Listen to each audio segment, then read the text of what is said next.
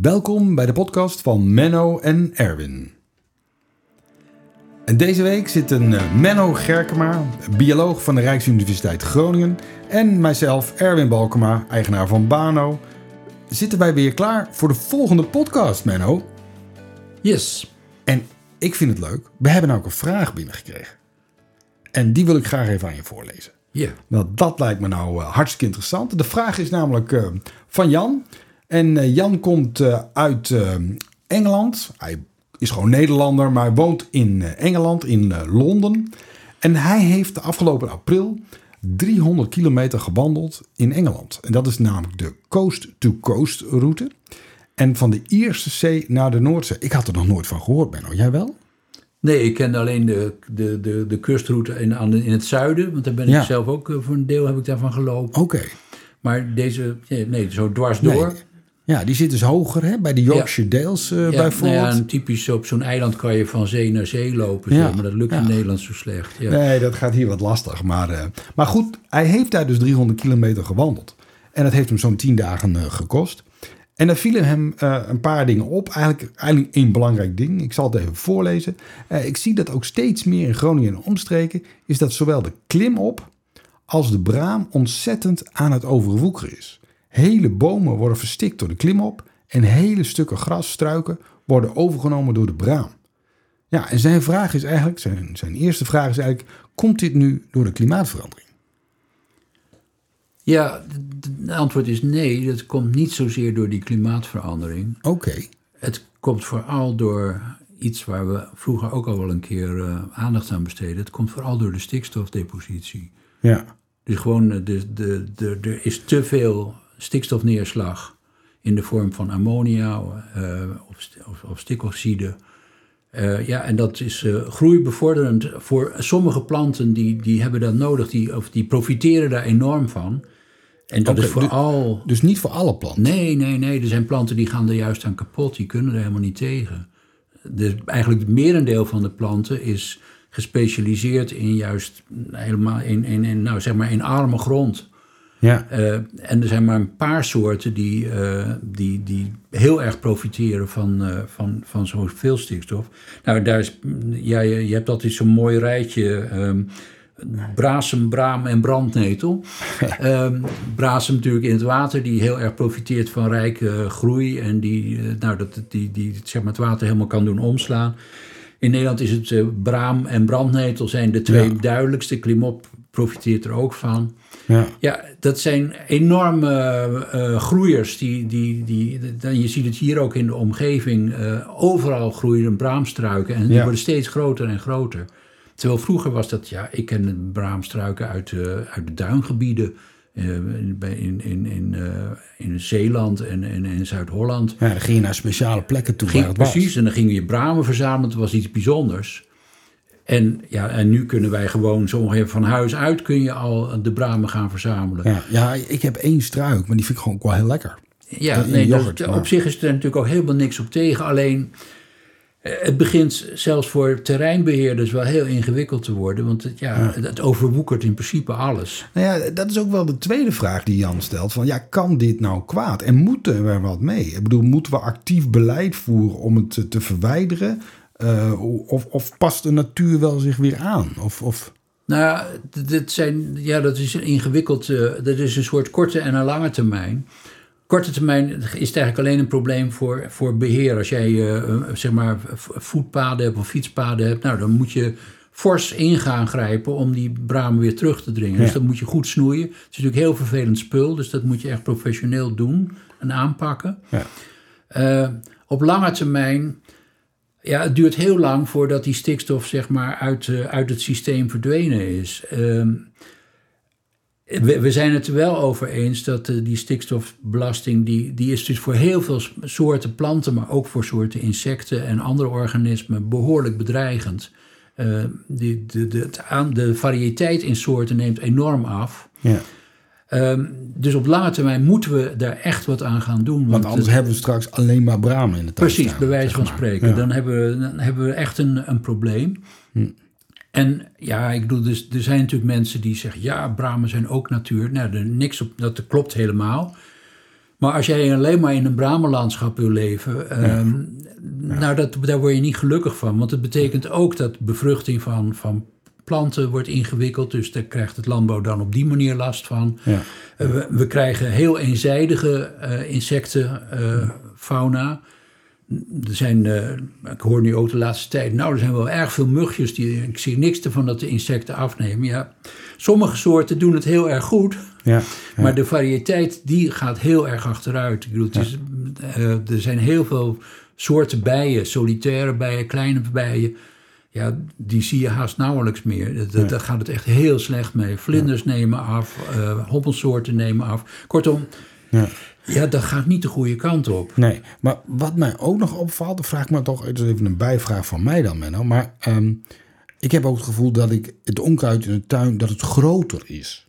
Of zo, dat, dat ze, nou ja, dat het hogere planten zijn. En, of dat soort dingen. Of is Ja, dat- nou, het of- is nu bijvoorbeeld, het is wel opvallend, maar het is wel, wel iets heel specifieks voor dit jaar. Er is, eh, het is een tijdje, het is een koud voorjaar geweest en, eh, en, een, en, een, eh, en daarna hebben we behoorlijk veel zon gehad.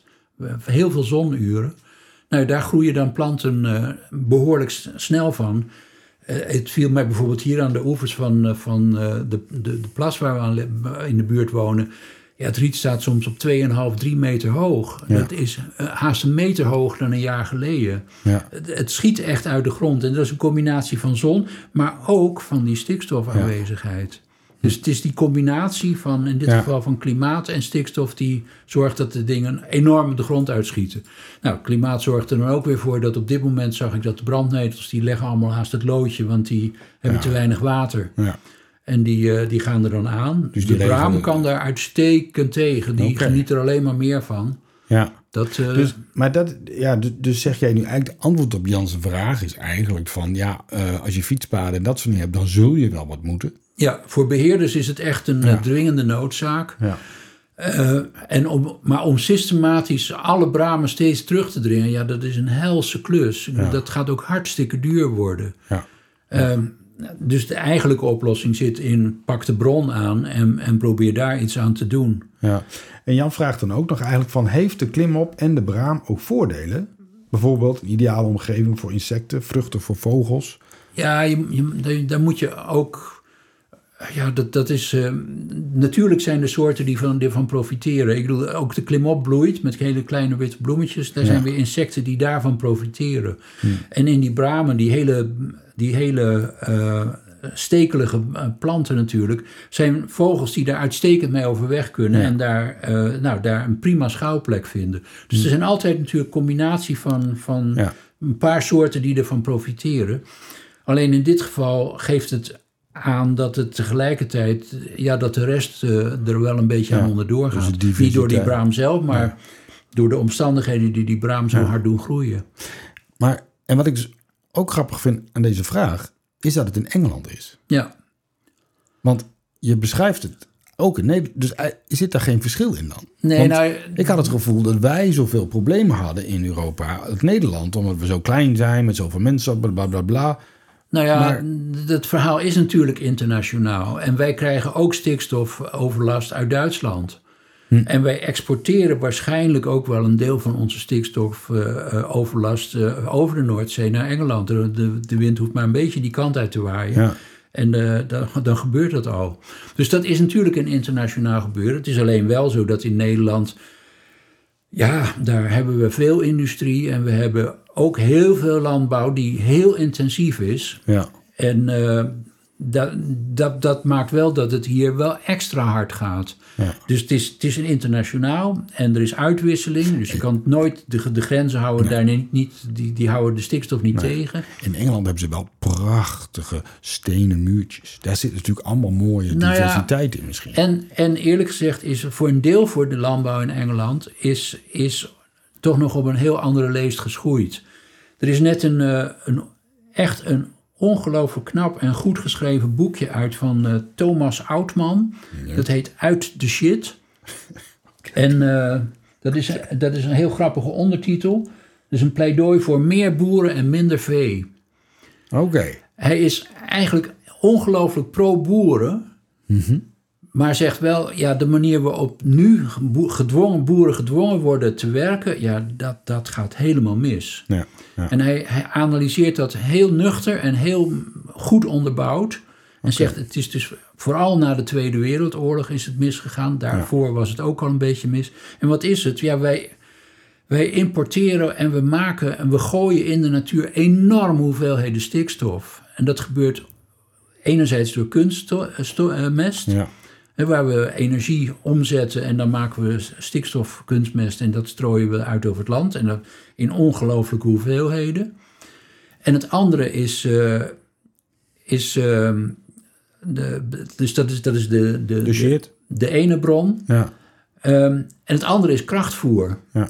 We, we importeren belachelijke hoeveelheden eh, eh, eiwit en, en koolhydraat, maar vooral eiwitten, bijvoorbeeld in, uit de vorm van soja, eh, waar Zuid-Amerika voor een groot deel aan kapot gaat. En, dat, ja, en, dat, en dat voeren wij hier op. En we kweken nog heel veel eh, eiwit, dus al die maisvelden die we hebben, dit is niet voor menselijke productie. Heel veel graan wordt geproduceerd in Europa, ook in Nederland. Niet voor menselijke productie, maar om op te voeren aan vee. Ja, om te Nou, voeren. dat is ja. natuurlijk heel raar. Dat je niet het, het, het, eh, het, planten, het eiwit van planten zelf consumeert. Maar dat je het heel ingewikkeld dan weer aan varkens en kippen en aan koeien geeft. Die er natuurlijk vlees van maken. Ja. Maar dat is een ongelooflijk inefficiënt proces. En, en wat wordt produceren ze? Een belachelijke hoeveelheden mest, Ja. waar we een probleem mee hebben. En stikstof Ja. komt er vrij bij dat hele proces. Ja. Ja, en hij, zijn pleidooi is dus, eh, laten we boeren een kans geven. Er zijn, eh, hij, hij haalt een, een club van 500 biologische boeren aan, die melkveehouders, die beter inkomen hebben dan de gemiddelde eh, eh, Ja. klassieke boer, die, die, die, die met grote stallen werkt. Ga terug naar, naar een ander soort landbouw. Gebruik alle moderne inzichten daarbij, maar ge- gebruik een ander type koeien, die dus niet die belachelijke eiwitfabrieken zijn, Ja. die niet die enorme hoeveelheden krachtvoer eten. Eh, hou op met dat eindeloos geploeg en omgeploeg van het land, want dat verstoort de hele bodemfauna. Ja. Eh, ga naar een, een, een, een, ja, een wat inten, een, een, een cir- circulairder Ja. vorm van landbouw. En dan kunnen veel meer boeren daar een goed inkomen aan verdienen. Zeker als je ze ook nog betaalt voor de andere belangrijke dienst van boeren, namelijk om het landschap te onderhouden. Nou, daar heeft de regering nou wel wat aanzet in dat hele landbouwdebat. Speelt dat ook wel een rol? Ja. Maar dat is echt iets waar boeren betaald voor moeten worden. Wij profiteren van een goede natuur. Ja. En niet alleen in natuurgebieden, maar ook juist op het platteland. Daar moet je, voor die diensten moet je boeren eerlijk betalen. Ja. En laat ze alsjeblieft teruggaan naar ge- gebruik van stalmest. eh, wat heel goed is voor de grondkwaliteit. Ja. En wat, wat de zaak circulair maakt. Eh, en ga weg van die kunstmest en verbied dat krachtvoer. Want Dat zijn de drijvers van, van die stikstofellende en van die, die bramengroei. Dat zijn die, die industriëlen die ook eerlijk gezegd politieke partijen ondersteunen. Die, die een enorme lobby hebben. En dat zijn de boosdoeners. Die drijven samen met, met banken boeren aan om steeds maar groter te worden. Jij hebt me verteld dat, dat sommige boeren bang zijn om belasting te betalen. Ja, ik, ik, ik Dat, vind... dat, ik- dat vind ik een heel raar verhaal. Ja, Als jij een, een goed inkomen hebt, ja, dan, betaal je, dan betaal je aan de gemeenschap mee en dan geef je een stukje terug om, om, om goede scholen en goede medische zorg te hebben en weet ik wat allemaal niet.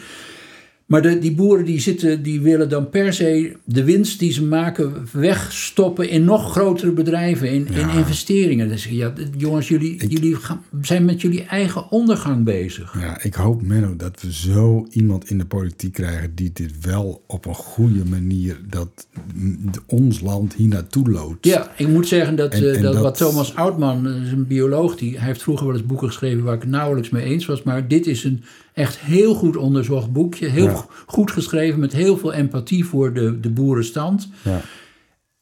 En, en- en als een, een goede politicus dat zou kunnen oppakken. Ja.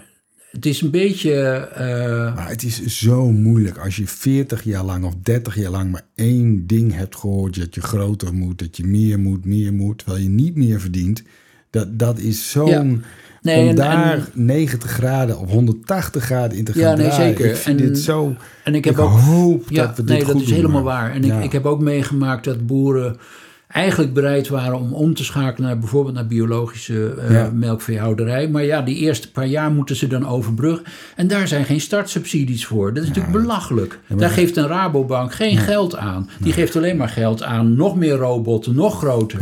Nou, eerlijk gezegd, ja, dat soort banken zijn daar behoorlijk debet aan. Dat we nu in zo letterlijk, zoals Thomas Oudman zegt, in de shit zitten. Ja. Maar hij geeft een prachtige uitweg om uit de shit te komen. En meer mensen weer in de boerenstand te krijgen die, die daar hun brood mee kunnen verdienen. Ja, misschien hebben we wel nog een ergere crisis nodig om hier eh, radicaal eh, stappen in te zetten. Maar ik heb aan de andere kant ook altijd wel goede hoop in de mensheid, Menno.